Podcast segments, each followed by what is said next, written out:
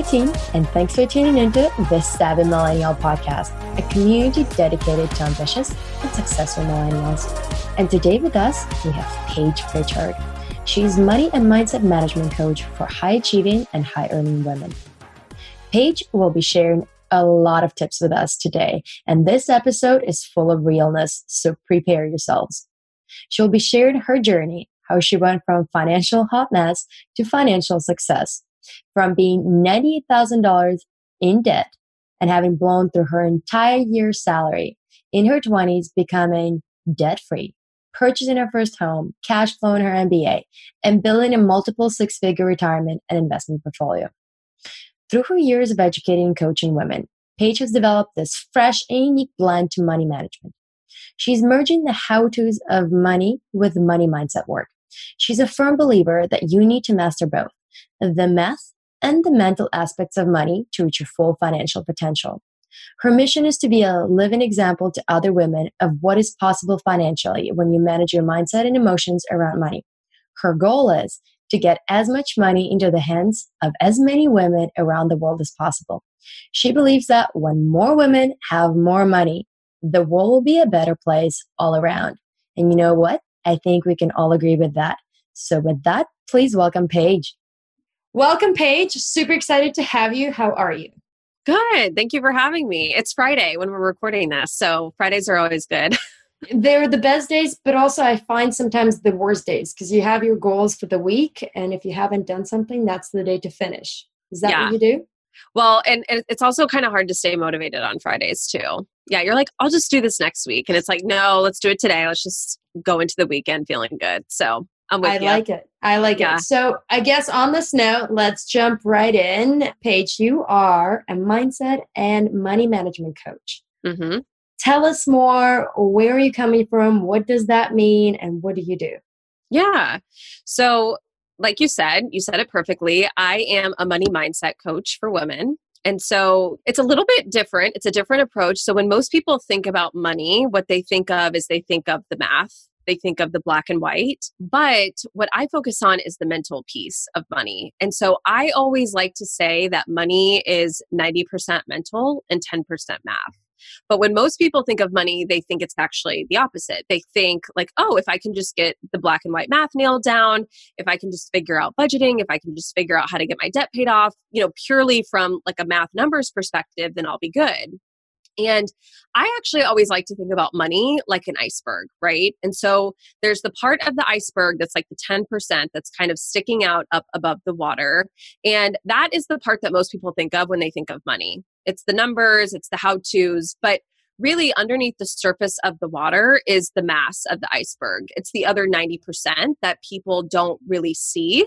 And because it's, you know, underneath the surface, people don't really think about it. But what's underneath the surface drives and dictates what's above the water. You know, most people have a very complicated relationship with money, okay?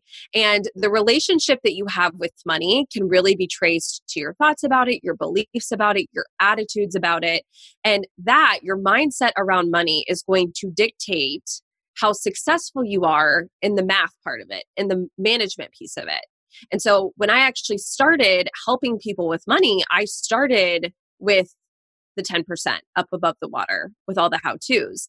And what I kept seeing time and time again is like I was giving everyone the steps, I was giving everyone the roadmap. I was like, here's exactly what you need to go do. And there just was this breakdown that kept happening. And I kept seeing these self sabotaging behaviors time and time again, not only in other people, but honestly in myself as well. I was just like, okay, what's going on? Why is this happening? And then at that point, that's when I started just to do more research. And I really kind of discovered, like, oh my gosh, there's this whole other piece of it that is driving all of these actions that has to be addressed and has to be cleaned up first, or else, like, the how to's don't matter. And so at that point, that's when I went and got my life coaching certification and learned all about mindset work. And so now that's the piece of the pie that I focus on every day. Oh, thank you for sharing. Okay, lots to unpack. First of yeah. all, you went to school, you got yourself a lot of debt, and yeah. then you paid for your MBA. And then during that process, I assume that's when the whole idea of mindset, money management just kicked in yep. and figured out how to do it. First of all, what did you go to school for? Was mm-hmm. it useful? Would you do it again? And then how did you manage to get rid of your loans? Yeah. So I have two degrees. I have an undergrad degree in marketing, and then I have an MBA in finance and marketing. And to your point, to kind of answer your question, I don't like in my life coaching practice, so to speak, I don't necessarily use either, but I would in a heartbeat do them again. And I absolutely feel like they were worth it. And, you know, I just want to point out too that that's like an intentional choice that I've made, like a mindset choice that I've made to look at my degrees that I technically don't really need to do what I do every day. So we can come back to that in a second because I feel like that's something that people get really hung up with with student loan debt because there's so many people who are paying for degrees that they're not using or that aren't really applicable in their full-time careers and so they choose to view that debt and those loans in a certain way that I don't feel is very constructive or productive. But to your point, I had about $40,000 of debt for my undergraduate degree. That, by the way, I will say I didn't even realize that I had until after I had graduated. So I know she's like doing a face palm right now because we're on Zoom we can see each other. Yeah. So how that kind of went was I'm the oldest of three girls. And in my family growing up, money was just something that was never talked about ever. It was just, you didn't talk about money. It was just kind of like this secretive thing. And I grew up in a suburb of the Dallas area that I would say is middle class. And so all of my friends I knew their parents were paying for their college because I guess their parents had told them, like, hey, we got college covered. And I honestly just assumed the same thing from my parents, even though we never had a conversation about it. So I went to college four years thinking, like, oh, mom and dad have got this, like, no worries. To then find out, you know, six months after graduating, I started getting contacted by my lenders saying, you know, congrats on graduating, but it's time to start paying on your loans because they're coming out of deferment. And I was like, what loans? you know what I mean? I was like, I have loans? Like, what do you, like, what? $40,000 of loans.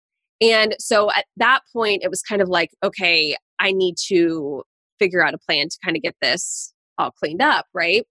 In addition to that, at that same time, I, you know, was dating my now husband. We were getting pretty serious in our relationship, you know, engaged, all that sort of stuff. And he had the other 58,000 and we have always just kind of viewed our finances as one, including our debt. We've always just said, like, it's our income, it's our debt, it's our savings. So between the two of us, that's kind of how where that $98,000 comes from. It's 40,000 from me, 58 from him, from his MBA, and from, you know, some credit card debt. And so that was kind of the totality and where it all came from. And then it just okay. came down to paying it off so the interesting part is did your parents apply for the loans and never told told you? Like how did it happen? Yeah they basically applied for the loans like under my social security number. That's just kind of how it went. And and listen my parents and i we have a fantastic relationship. I love them to, we've talked about it since and like it's all good and you know there's no hard feelings at all. But it definitely was a little bit jarring and shocking you know starting to find out like oh my gosh i have all this student loan debt that i didn't think that i had and obviously conversation would be nice like a heads up like by the way you know after four or five years just so you know yeah we talked about that up. we talked about that. Well and like i said i'm the oldest of three girls so my big thing was you know because they had to do the same thing with my two other sisters and so my big thing was you need to tell them about this and have them know that this is something that they're getting themselves into as opposed to just like graduating and finding out about it after the fact. Surprise! so, yeah surprise! Happy graduation i know. Oh, crazy. So, Okay, so then I guess after that, you get a call, you realize you have this crap ton of loans. Mm-hmm. What do you do then? Are you panicking? Are you okay and you're balanced and you're like, I got this? What, yeah. What's the what's the process? Well, I mean, I will say at the time, this is well before, well before I like discovered all the mindset work and all of the things that I know now. So to your point at the time, it was very anxiety producing. There was definitely a lot of panic. But really, what I knew that I had to do at that point in time, because basically before that, I had been spending money like it was my job, like it was my full time job to be spending money. And it really was like I always say, you know, like when the analogy of like kids who like leave have really strict parents and then they leave the house and they just go wild that was me but with money like when i started earning money because i had literally gone from a broke college student that probably had no more than $20 in her checking account at any point in time to making like a full-time salary.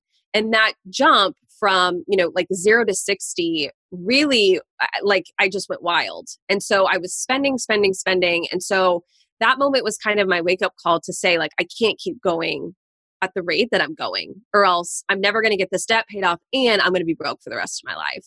Really like the first step was just like making a plan and just honestly paying attention to what I was spending my money on, which sounds so simplistic, but it's something that most of us don't do. We don't pay attention to where our money is going and what we're spending it on. And that was really the first step was me like slowing down and being like, okay, I need a plan.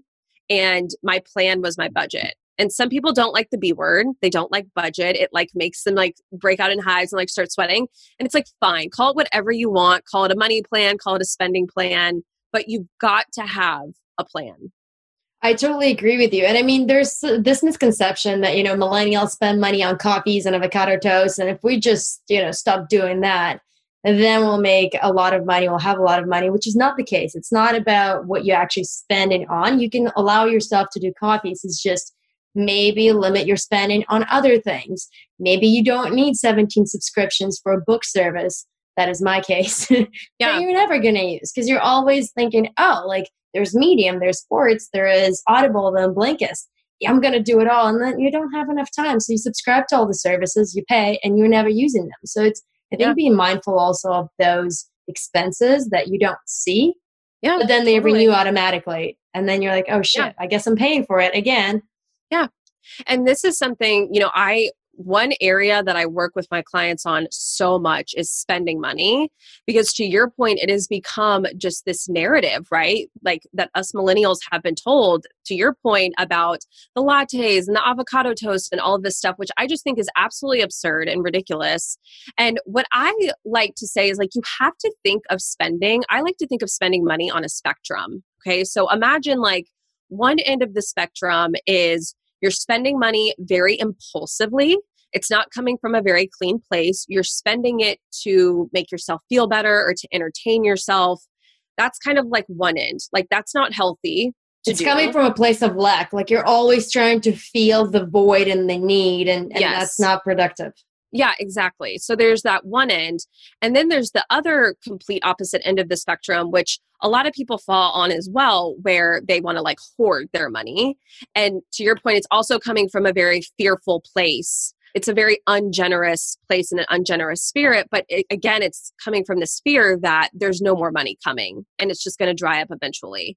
And so, what we want to do with spending is we want to get you to the middle of that spectrum, right? We want you to be at a place where you don't feel resistance to spending money and you can drop all the shame and guilt that so many people feel around it. But you're also being very intentional with it, to your point. So you're spending it on things that add a net positive benefit into your life and you're being very intentional about what you choose to spend your money on. And that's kind of like the healthy medium between the two is there's no resistance to spending it. And to your point, if you want the lattes, if you want the avocado toast, if you want, you know, certain things, there's absolutely no need to feel guilty about it or to have someone tell you that it's a quote unquote waste of money. By the way, there's nothing that's a, considered a universal waste of money. But it's just to your point, being intentional about this is something that I like and I enjoy. It adds a net positive benefit into my life. And I want to spend my money here which means that I'm going to cut in areas that don't add as much of a benefit into my life, that aren't as valuable to me. I love it. That's basically yeah. what it is. I love how yeah. you simplify because a lot of people, as you mentioned, like they break into hives and they think finance is so difficult. And I come from a finance background. So I graduated with finance degree. I'm a banker. So for me, money is, you know, it, it's a concept and it, it's easy but it's because of the mindset that you know I, I, think if you break it down in simple steps it is doable and is manageable. So in terms of budgets do you create your own did you have to create your own? Did you use some of the tools available? How did you go through this process when you started on your journey? I'll tell you what i use personally. So i actually use a software It's called YNAB, Y N A B, and it stands for You Need a Budget. Okay, I have tried pretty much every budgeting software out there. I have tried Mint, I have tried EveryDollar, I've tried Quicken, I've tried everything. And YNAB, hands down, is my personal favorite because of many reasons. But the biggest, I think, is because it actually mimics real life but I use a software. And so my big thing is making, to your point, making the process as easy as possible. And here's the thing with budgeting you know, you have to start with your mindset around it, to your point. So many people aren't budgeting because they are thinking about it completely wrong. They are thinking that it's restrictive. They think that it's all about what they can't do and what they can't spend. And so, of course, when you think about it that way, of course, you're not going to want to budget and you're not going to budget, right? So, really, where you have to start is with your mindset around it. And I truly view my budget as just like my plan, right? Like with your business, you have a business plan. If you want to lose weight, you're going to have a health plan. Your budget is simply just your plan for your money. That's it. Like it doesn't need to be any more complicated than that, or you don't have to make it mean anything further than that. But when it really comes down to the execution piece, I'm a big fan of software because softwares nowadays can link into your bank accounts, they can pull in all of your transactions, they can do a lot of the heavy lifting for you. And here's the thing with budgeting a lot of people think that they're budgeting, but they're not. So I'm just going to tell your listener base you sitting down and writing down your bills on a piece of paper is not budgeting. okay. So, like, I hear this all the time. They're like, well, I pay off my credit cards every month, or you know, all of my bills are on auto draft or I know the amounts of my expenses and it's like that's all great. It is. It's it's all great. I want you to be paying off your credit cards. I want you to know what your bills are and when they're due and have all the automated stuff set up. But you simply just knowing the amount of your bills is not budgeting. Okay? There has to be the two parts of the pie. You have to make the plan and then you have to track how you're doing against the plan. And that's the tracking your expenses and seeing how you're doing, which again, softwares like YNAB can make it very easy for you to do that. It doesn't really have to be as hard and as complicated as people think it is. Yeah, you're absolutely right. To your point, you know, there's importance of budgeting, making sure your expenses are right, your bills are paid. But the other aspect, the reason why you're actually budgeting is to make sure that you are able to save, invest, and multiply your money. And the yep. problem is without budgeting, you can't fulfill that step, which is going to help you to retire, to have the dream life, to buy the house, to do whatever else you want. But budgeting is the first step. So yeah. then you budget it with the software. Now, is there like a simple step that you use? Like 10% of your money is automatically saved, 10% or 20% is off for tax purposes and locked in the account, maybe 20% yeah. for expenses. How do you divide it like quick math? Like money for my business is kept like completely separate from like my personal finances, right? But, you know, for savings, I have a certain percentage that I stick in a retirement account every single time that I'm paid. So I usually do like 15%, right? And I will just say too, I know that that number can seem very high to some people, but when I first started doing this back when I was 21, 22, I started with 5%. Okay. I started at my corporate job I, I just contributed what I needed to contribute to get my match, my 401k match. And every year I've gradually bumped it up a percentage point until now, 10 years later, I'm at 15%, right? And so normally that's what people say 15 or 20%. But to answer your question, my budget is structured in order of priorities, okay? Most people, when they structure their budget, they structure it like here are my fixed expenses, here are my variable expenses. I don't do it that way. What I do is I believe that you have to look at your expenses in terms of priority, which means that you have certain expenses that are more important than others. And logically, we know this, right? Like, logically, if you were to ask someone, like, hey, what's more important? Is it more important to pay your rent or is it more important to pay your Netflix subscription? People would be like, rent obviously right? i was gonna say netflix yeah well actually you know what? Some people some people might say netflix nowadays in 2020 okay? That would be totally valid and i would understand. But most of us know that we have expenses that are more important than others but we're not making that priority within our spending plan. And so how i have my budget structured and this is what i teach in one of my courses is i teach you this priority right? So your needs come first okay rent, basic food, basic clothing, utilities, anything that's needed to keep your livelihood intact, I believe, is a need nowadays. So I honestly consider like your cell phone a need if you need your cell phone for your job. Like I said, to keep your livelihood intact, gas to get to your job, all of those are needs. Okay. You need it to survive, you need it to keep making money. And then after that, the next priority after that is your debt payments. So making the minimum payments on any consumer debt that you have. After that is funding a financial goal. So whether that's paying off your debt, savings, anything like that. Then I have sinking funds, which is, you know, me sending money to future expenses. And then the last thing that comes in my budget are all like the wants and the spending and the eating out and all that sort of stuff. So I have my expenses structured from most important to least important. And so when I get paid, when money comes in, the money gets assigned to here's what's most important to here's what's least important. But that doesn't mean a lot of people hear that and think that I'm saying like you can't spend money on the spending out and the entertainment and all the fun stuff that we all want to be spending money on. And it absolutely does not mean that you're not spending money there. It just means that you make sure that everything else is covered and taken care of.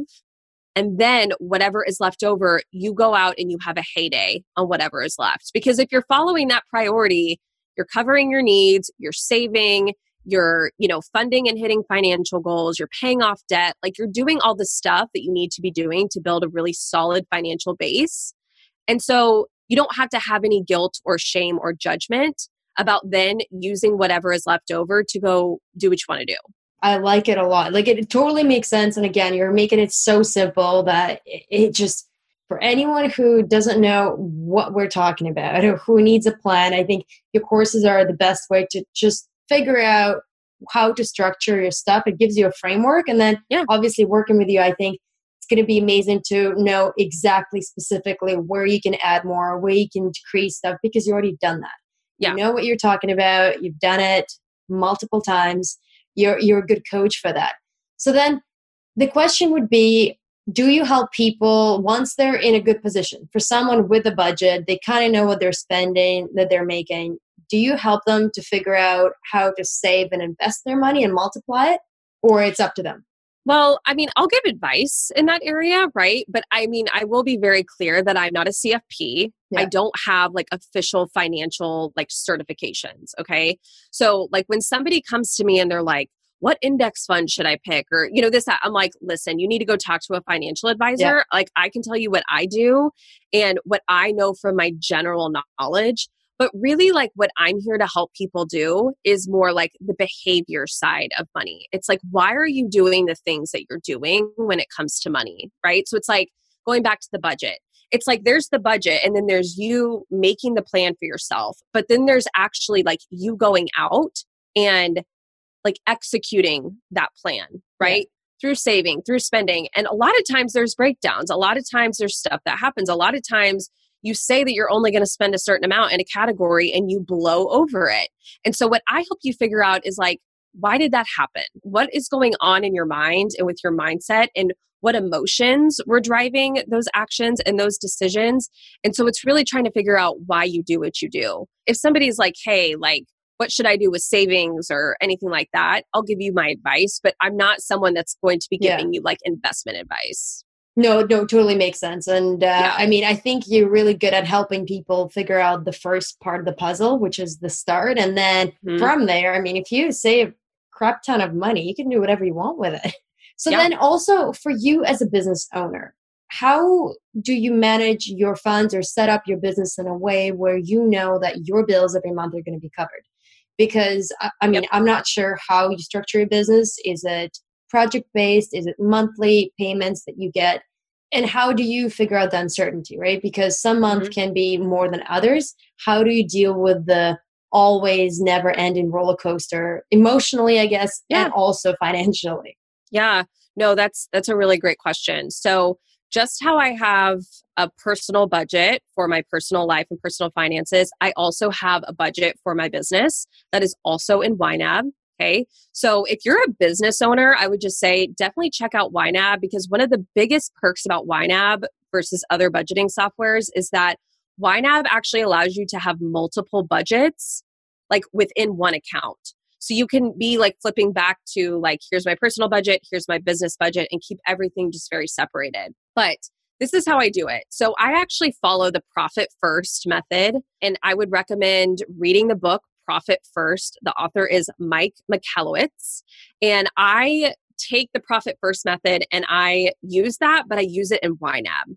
And so, what the profit first method is, is it's basically taking all of your revenue and setting, he calls them caps, current allocation percentages. But it's basically you deciding the percentage of your overall revenue that's going to go to four areas to paying yourself as the business owner, which he calls owner's comp, to taxes, to business expenses, okay, which he calls OPEX, operating expenses.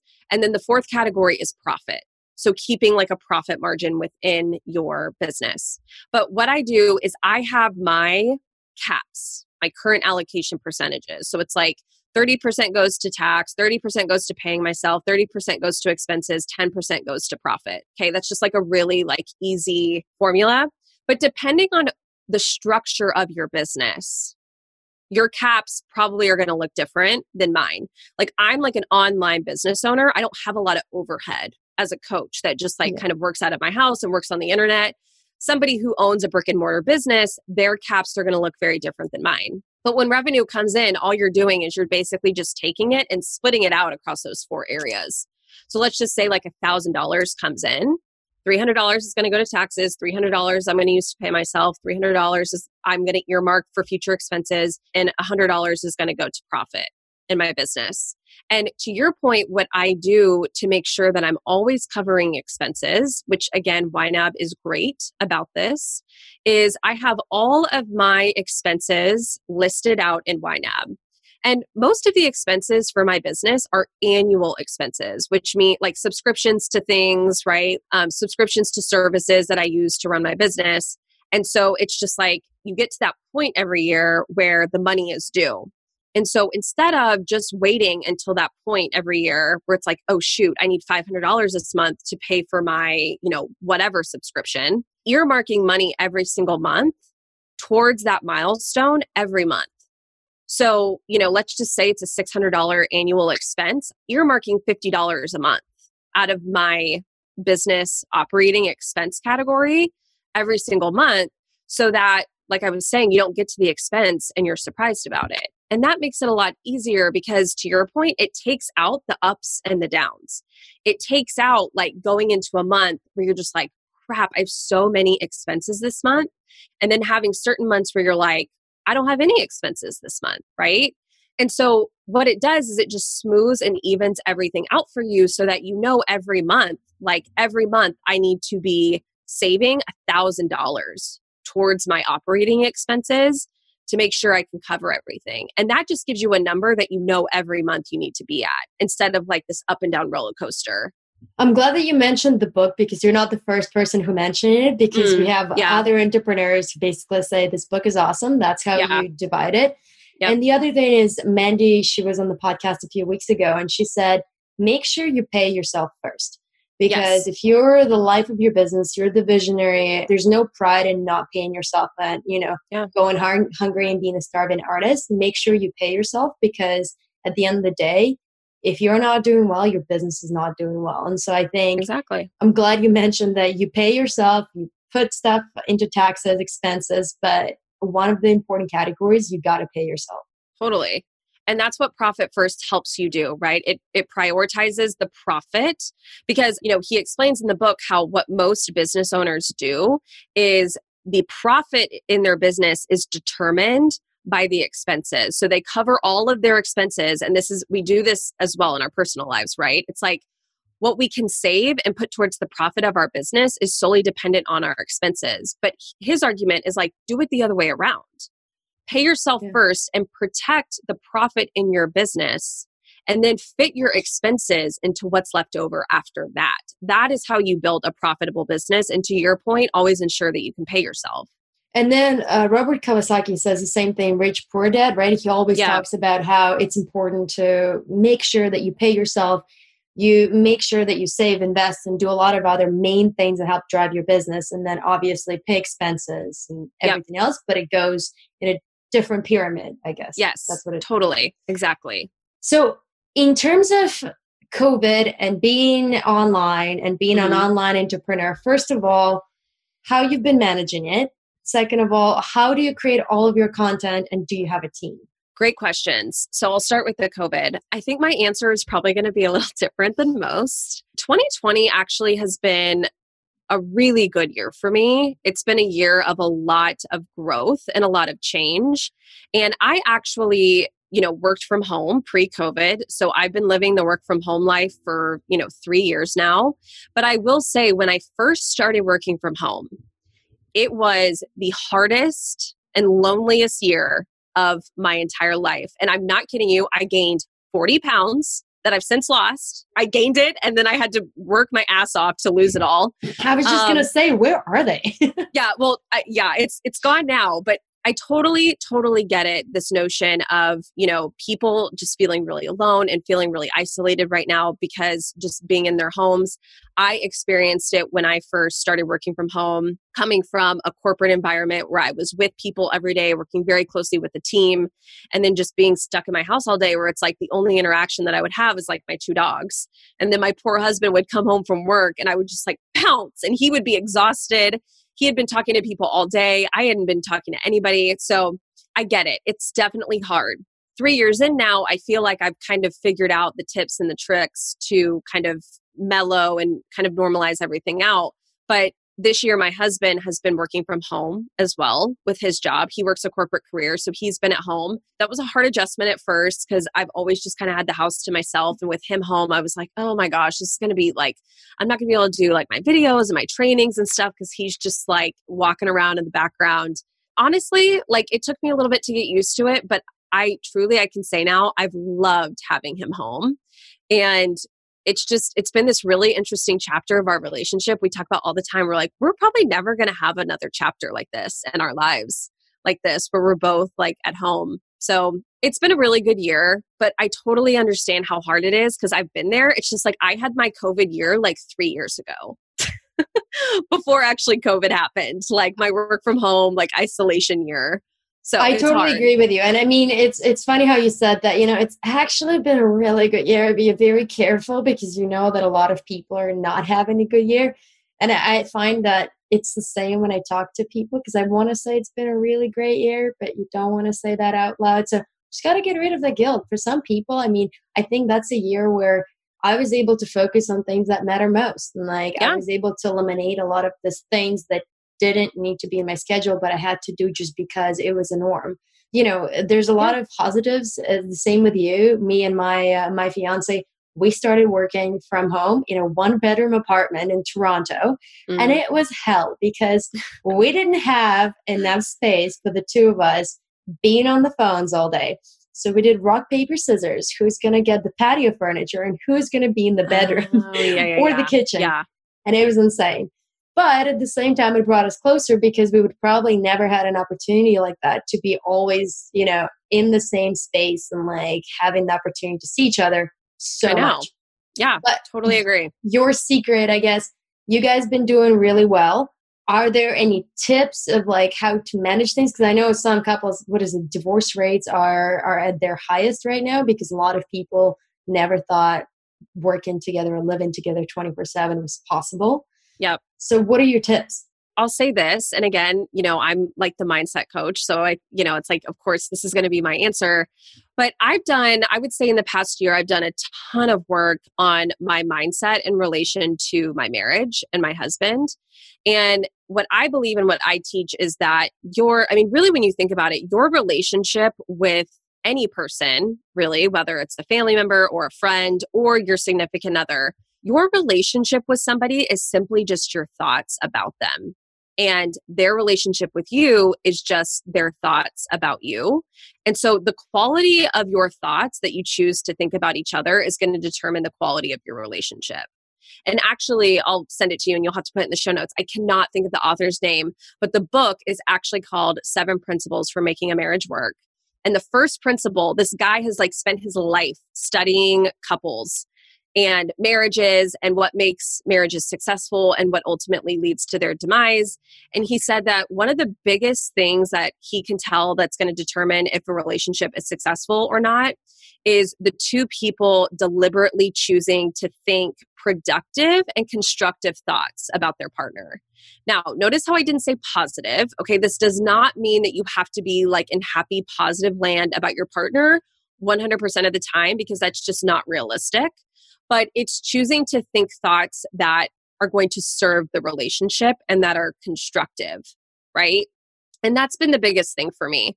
I actually just did a training earlier today where I was talking about, you know, my husband in relation to money and like one big mindset shift that I made. So, my husband is a huge tipper, right? So, like when we go places and we go out, which obviously we haven't been doing much of this year, but he leaves these like massive tips, like 50% tips, right? And you know those like Capital One, how you see those commercials where it's like, did you mean to leave like a 50% tip at da da da da da? I get those constantly, like all the time, right? And when we first met, it like really bothered me, right? Because I was like, I'm all for like leaving like a good tip, but like maybe we just stick to like 20%. Like, do we really need to leave like a 50% tip everywhere we go? But it was just something that Ryan really wanted to do and really like made him happy. And in the beginning, it used to make me so angry because the thoughts that I would have about it would be like, he's being so wasteful he's wasting our money he's not enough about, coming from lack yeah, that's exactly right, right, what we discussed yeah like he cares about these people he cares about their financial situation more than he cares about our financial situation just all these like honestly terrible thoughts that I was deliberately choosing to think about the situation. And, you know, I've done a lot of like self coaching on this myself, but now I feel totally different about it. And now it's a non issue and it doesn't bother me at all because I've really done a lot of work on myself internally to kind of shift my mindset from like he's being so wasteful to he's so generous. And he really like has a love for people and he wants to like help people and serve people and this is like one way that he can do that. And so really at the end of the day like the biggest tip that i can give you with your relationship is just really be conscious about the thoughts that you're thinking about your partner. And it's hard to do in relationships because a lot of time with relationships the feeling comes first like the first thing that you notice is the feeling so you notice that you feel really annoyed towards your partner, or you notice you feel really frustrated towards your partner. And a lot of us think, and again, this is what I teach in my practice, a lot of us think that emotions and feelings come from other people and they come from things outside of us. And I teach this with money. A lot of people think that money makes them feel a certain way. So you hear a lot like money makes me feel secure, money makes me feel successful. But your emotions are generated from your thoughts and from your thinking which means that any emotion that you're feeling can be traced back to a thought. And it means that your emotions are generated from within you. So when you find yourself feeling annoyed with your partner, one thing that I like to do is I always like to just ask myself the question what is the thought that I'm thinking right now that's making me feel annoyed towards Ryan?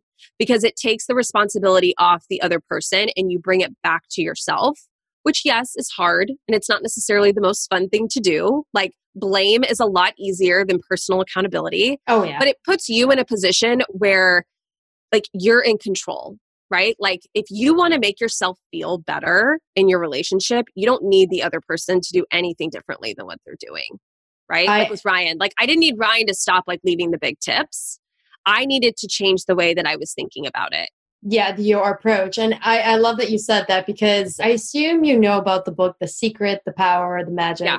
yeah so i am a big big believer in the universe and approach and abundance and come from a place of abundance in everything that you do and it'll all come back to you so if you're doing it with good feelings and thoughts and you're basically power generating towers that are always emitting and reflecting and receiving energy and I love that that's what you're teaching, but you're also putting in the perspective of money and mindset and relationships. It's really cool. On your uh, Instagram, I just saw uh, the podcast clip about the intimacy, financial intimacy in the mm-hmm. relationship, mm-hmm. and yeah. how important it is to make sure that, you know, with your partner, you discuss money. I truly believe in that. Now, are there any tips on how to approach that conversation because for me it's not really an issue because i'm very direct.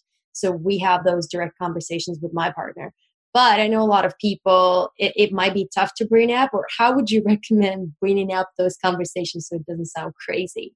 This is something that you know i feel is a narrative that gets pushed out there is like I can't bring money up or I can't talk about money because it's inappropriate or it's taboo or you know they're going to think that I'm being nosy or that sort of thing. But I want you to know that if you're in a serious relationship with somebody and you are considering joining your lives together, you have to just at the very base of it remember the fact that marriage as much as we want to think about marriage in terms of like love and all this sort of stuff marriage is a legal binding contract and in many states in the United States, i am not exactly sure how it looks in, works in Canada. I'll have to do more research on that. But I mean, in most states in the United States, when you come into a marriage, your assets like become shared and both people are on the hook. Okay. And liabilities are also and shared. liable. Yeah, liabilities are shared, all of that sort of stuff. And so I know it's uncomfortable. I know it's not fun but it's necessary. It's necessary for you to have those conversations. And so, even just approaching it and being honest with your partner, being like, look, I know this is hard and I know that this is kind of uncomfortable. And I'm willing to kind of like work through this together as we both kind of like figure out like the best plan for both of us. But I need to talk to you about, you know, fill in the blank. Like, I need to talk to you about your financial state or what your goals are moving forward or what you kind of have envisioned for yourself. Because as much as we want to say, like, oh, it's just the money, it'll take care of itself, or it's not that important, you know, money is the second leading cause of divorce in marriages after infidelity. And so if you don't get it figured out or straightened out, and if you can't get to the point where you can have open and honest conversations with your partner about money, you know, that financial intimacy in your relationship not going to be successful. Be there. Yeah. Yeah, no, I totally agree. And I mean, my approach, and it's not the best approach, but it kind of works most of the time. I usually just blurt it out. Whatever's bothering me, whatever I want to talk about, it's like, we're just going to blur it out and see where it lands. And most of the time, I would say 98% of the time, it works really well because the other people are pretty receptive. You know, yeah. I, I, you never actually give enough credit to the person that's sitting across from you. Like they're actually pretty reasonable, smart human beings they'll pick up what you're putting down and you'll be able to match the conversation as you go. So if somebody doesn't know how to bring it up, I would just say blur it out and see what happens. Yeah. No, and you know, it's all in the approach, right? Like it's just to your point, it's approaching it from, hey, like this is going to help both of us. Like this is going to benefit our relationship together as a whole and approaching it from you know having a lot of compassion for your partner like i always say it's hard sometimes because especially in relationships, a lot of times when you're having conversations around money, it's filled with a lot of criticism and a lot of judgment. And what you have to remember is that we each have our very own unique yet complicated backgrounds and relationships with money. But a lot of us come into relationships thinking and expecting that our partner is going to be the exact same way that we are with money. And I always use the analogy of like a cookie and a brownie. It's like you're a cookie and he's a brownie, and you're both like tasty and delicious and like wonderful desserts. But the ingredients that have gone into each of those desserts are completely different. And you would never expect a cookie to be a brownie and vice versa. And that is how people come into relationships with money, like trying to make the cookie a brownie or vice versa. And it's just like, listen, your husband is a brownie, just let him be a brownie like, stop trying to turn him into a cookie. Like, he's still delicious. He's just not a cookie. You know what I mean? So it's like, just it. let him be ah. who he wants to be. Like, and just I'm recognizing that you're going to have differences. Yeah. And embrace the differences, right? It goes actually with everything. The other person, cookie and a brownie, your yeah. religious views, your political views, like anything. It's just, it's not bad. It's just different. I totally agree with you. And I think on relationship, the other important part is you focus on the solution together. You don't point blame and your fingers at who caused the problem. Yeah, like I, I love the fact that you opened up and you said, you know, your debt, the $98,000 worth of debt, you were saying it like you dealt with it, but it was actually yours and your husband. And I love mm-hmm. that you mm-hmm. gave that example that, you know, we focused on the solution and it was ours, not just him contributing more and I had to solve his problems. I, I love that. You, you yeah. We never really looked at it honestly as, you know, as how it was split up. And we never also looked at it, which I hear a lot of couples doing, which is totally your prerogative if you want to do it. But also, we never really looked at income of like who makes more money and what he makes versus what I make and how it's like quote unquote fair of like making it even you know, between the two because to me, I just think when you start to like so many couples are so focused on things being fair. But or the reality splitting of the bill is, equally down the middle to make sure Yeah. that and yeah. But it's just like the reality of it is that very few, actually, I've never seen one ever, but very few relationships are financially fair, quote unquote. I'm doing air quotes because I've never seen a relationship where each person comes into the relationship, you know, making the same amount of money, having the same amount of debt, having the same amount of savings. There's usually 99% of the time, one person's always going to make more money. One person is always going to have more debt. One person is always going to have more savings.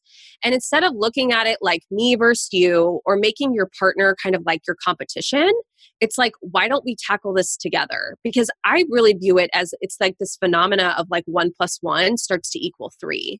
There's just something like magical that kind of happens that you can't really explain when both of you are committed to the vision and you're both like, we're not going to focus on like who brings in what or you know what debt belongs to who it's just like we have this pile and we're going to tackle this other pile together I love it because yeah, you're focused on the maximizing your upside, minimizing your downside, and you're using the skills and experiences of both. And like, I guess using your strength more than anything. Yeah. you're right. Nobody comes equal age, experience, you know, financial situation, down to education, down to background, upbringing, and which country you come from. So I Oh, totally yeah agree with you. I guess the question now to pivot about you, your business, your online presence. Do you have a team? And if you don't, how do you manage to balance everything that you do? so no i do not have a team it is just me myself and i i know um, okay, how do you do this? Because this is insane. You create amazing content. Your reels are on point. Your your Instagram is is live and thriving. You have coaching classes. You have courses. You have website. How?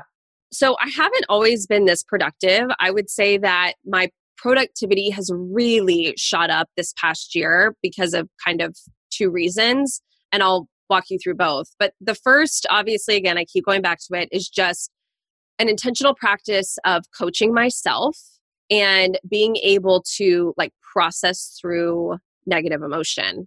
I think so many of us stop ourselves from doing what needs to get done or doing the things that we know that we need to do because we don't feel like it, quote unquote, or it doesn't feel like good or we don't feel motivated.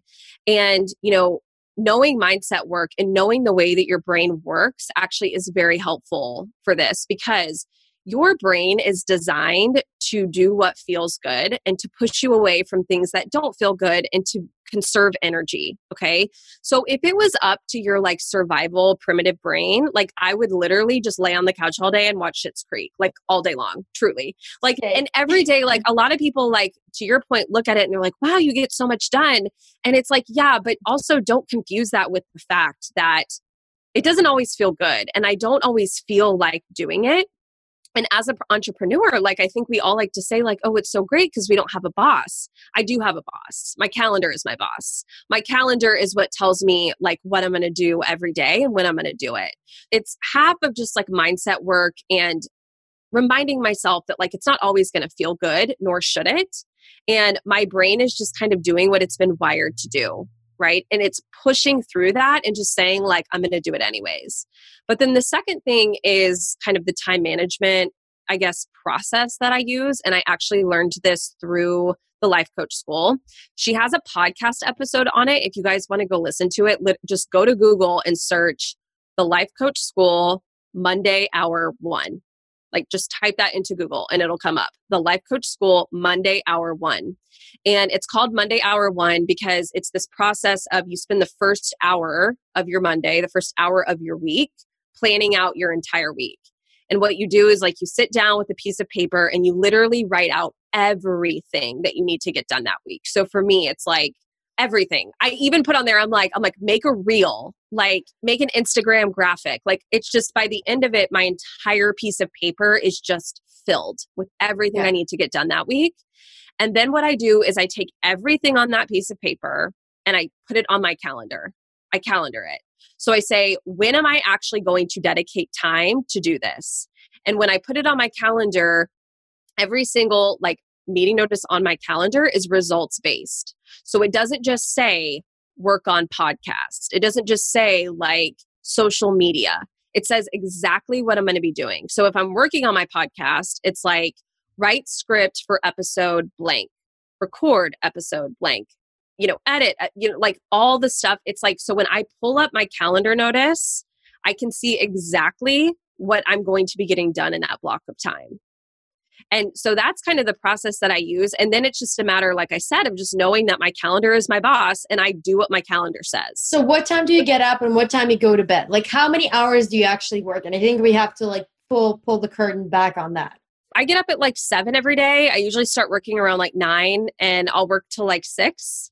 So um, like regular work day, you're not one of yeah, those entrepreneurs who's crazy. Like you know, I get up at four in the morning, I go to bed at one a.m. and I only sleep three hours. No, hustle, hustle. No, and, and to your point, I sleep is a big deal to me. I prioritize sleep because I just find like if I don't get my like at least eight hours, I just I find like to me it's worth it to get more sleep because if I get more sleep, I can be more productive in the hours that I'm awake rather than like skimping on the sleep, but then being less productive when I'm awake.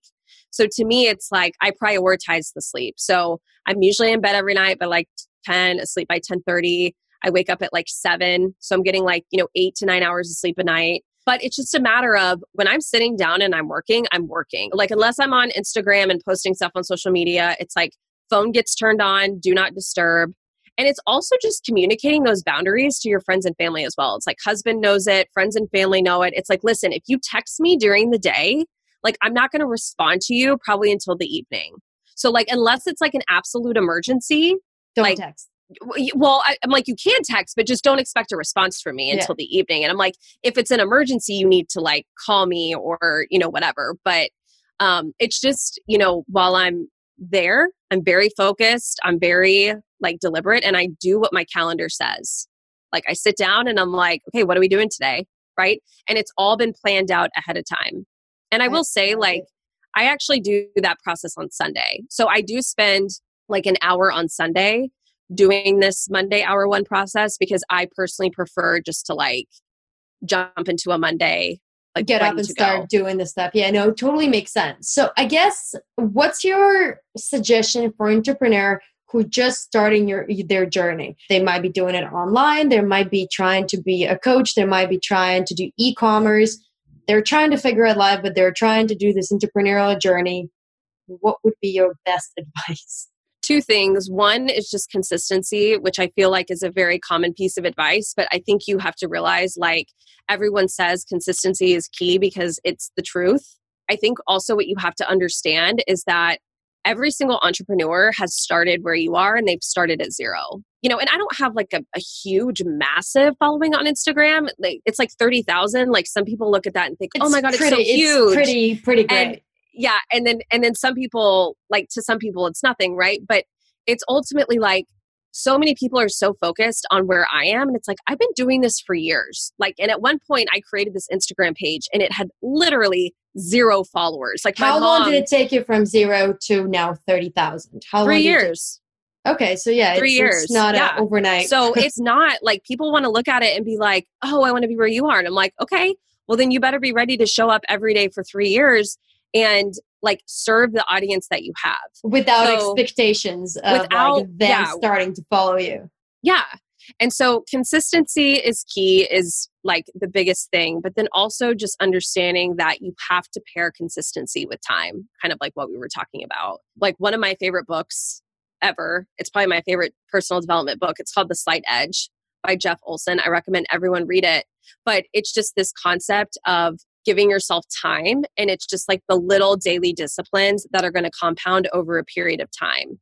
And so many people give up because they expect their business to grow like in a linear fashion, meaning it's going to grow at like a steady, like the same steady rate, like over time. But nothing in life, including money, by the way, grows at a linear rate ever. Everything in life grows at a compounded rate. And compounding looks like a hockey stick So you have to remember that a lot of you guys are giving up because you quote think it's not working and it's not that it's not working. It's just that it's not growing at the rate that you thought it was. You just can't go. see it. Like it's growing, it's getting, it's getting ramped up. The growth is going to be exponential. You just have to put more effort and more time in. You're absolutely right. That would be my two consistency with time. Ah, oh, you're amazing. Okay, so books, resources, podcasts, anything that you haven't mentioned yet, something else you would recommend? Um, let's see, for entrepreneurs, I would hmm. say you know what entrepreneurs solopreneurs and also people who are just interested in you know mindset development god you have so many books over there yeah i know i have my like wall of books behind me. Read the slight edge. I think the slight edge is great just for like life in general but also for business. I love the book good to great by jim collins. Good to great is another really good one that i really like for you know business owners entrepreneurs. Start with those. Like i don't want to overwhelm you with too many resources but also just know too that like doing your own mindset work as an entrepreneur is the most important thing that you can do. Like building a business from a mental perspective will be the hardest thing that you do in your entire life. And if you're not managing your mind correctly, you will get to a point where you give up. And so managing your mind like correctly is going to be key. So, and the ah. life, I'll tell you, the Life Coach School podcast is a great place to start. Like she does have a lot of episodes around business, but it's just like mindset work in general across all areas of life. Which I think you need both. If you're building a business, you need both the mindset and the business to work together. Otherwise, you're not yeah. going to be successful. Yeah. Everyone who comes on the show, I ask three questions. A millennial is, a millennial should be, and a millennial is not. A millennial is. When I think of millennials, and I'm a millennial too, okay? Um, when I think of millennials, I think we're really resilient. I think there's like obviously there's just we just live in a different time and there's a lot of obstacles that we're faced with that future generations haven't been. And when I think of a millennial, I think we're really resilient. I like it. A yeah. millennial should be. I would say a millennial should be hopeful for the future.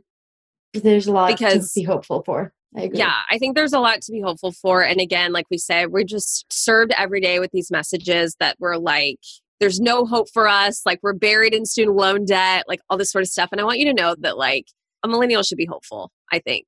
And a millennial is not. Well, I think I'll just kind of play off the last one that I said, but a millennial is not financially doomed.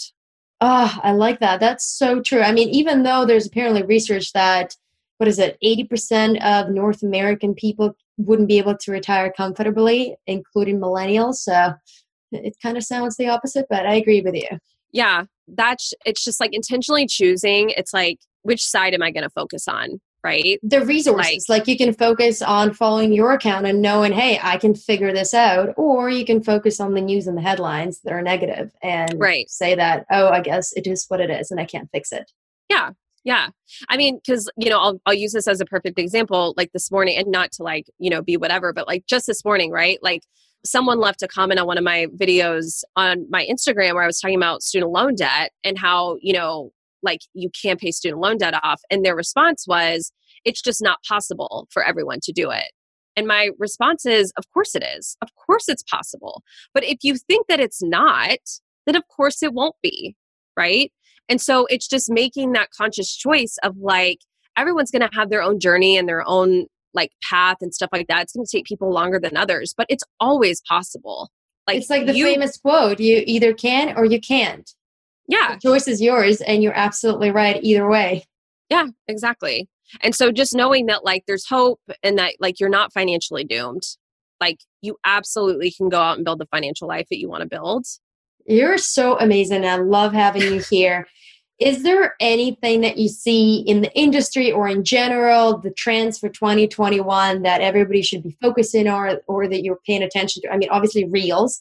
That's one of the things that you're doing yeah, really well. Those are big anything in business sense, a mindset that's going to be really trending in the next year? I'm trying to think, like in terms of money, my hope ultimately, and I think this is just, I'm biased again, but my hope ultimately is that people will really start to see like how important your relationship with money is. Like, I think that people are kind of getting there, and I think it's becoming more and more evident to people. But just spreading this like mindset and awareness that like your mindset and your relationship with money is going to dictate ultimately like how successful you can be with it. And it's just not, if not more important than the management piece of it. And so just knowing that. Oh, makes sense. Okay. Yeah. Is there anything else? I I mean, I have not asked a lot of things from you because we're just running out of time. No. But anything you want to say, mention, and then obviously how do people find you? What are you doing right now? What we can sign up for? Tell us everything. Yeah. Okay. Well, my website is under construction at the moment. So just come to my Instagram if you want to access any of these things, and I will happily send you the link. But courses, most people start with my courses. So I have a course called Budget Love, which is really my course all about just getting a really solid system set up for your money. So it's like half mindset work, and then the other half of it is kind of the plan and the system that we've talked through in this episode, right? Making the priority for your money, saving for future expenses, paying off debt, hitting financial goals, all of that stuff. We cover all of that in Budget Love. And actually, um, in let's see, less than two weeks, I'm releasing my other course. It's called Money Harmony. And it's going to be for those of you who are managing money in your relationships. It's going to be a 12 week course. It's mindset work, it's relationship work, but then again, also just getting a really solid foundation in place within your relationship for that financial intimacy piece of it. And so most people start with that, but then, you know, there are people who just want to go like all in and just, you know, have a coach in this area of their life. And so if that's you, if you're somebody who you really want to dive into the money piece of your life, not only from like an action how to place, but also, like I said, addressing that 90% of the iceberg that's underneath the water. That's what I help you do. And we really start to work out like why you're doing the things that you're doing with money. So you can always reach out to me and just hire me as your coach. So I love it. And uh, I mean, I, I love your content. I love your Instagram. I love the tips that you share. There are lots of value. So if you're not ready yet to sign up right away, just start following her. Paige yeah. is amazing, super friendly, and yeah, and see how that goes. I know. And I will say too, I didn't mention my Instagram is not my name. My Instagram is the purposeful penny, which was the name of my blog when I first started. So that's why it's like Are you still running a blog? Absolutely to do with nothing. No, not anymore. I'll say this I'll give you guys a little sneak peek of what's coming down the road. If you are listening to this podcast episode and you search the Purposeful Penny and you don't find anything, it's because I've changed my Instagram handle, which I'm going to be doing probably in the next couple of months, changing it to my name. So if you don't see the Purposeful Penny, search for Paige L. Pritchard because I'm going to be changing it. So because that's what I was searching for first, and then I was like, hold on a second, no, it's it's different. It's yeah, Purposeful Penny. Yep, yep, yep. I know the good old days. I need to change it. I loved having you on here. Thank you so much for being with us for this time, sharing lots of value. You're welcome anytime, and I'll probably ask you to be on in a few months. That's totally fine. Yeah. Uh, it was a lot of fun. Thank you so much. Yeah, this is so fun. Thanks for having me.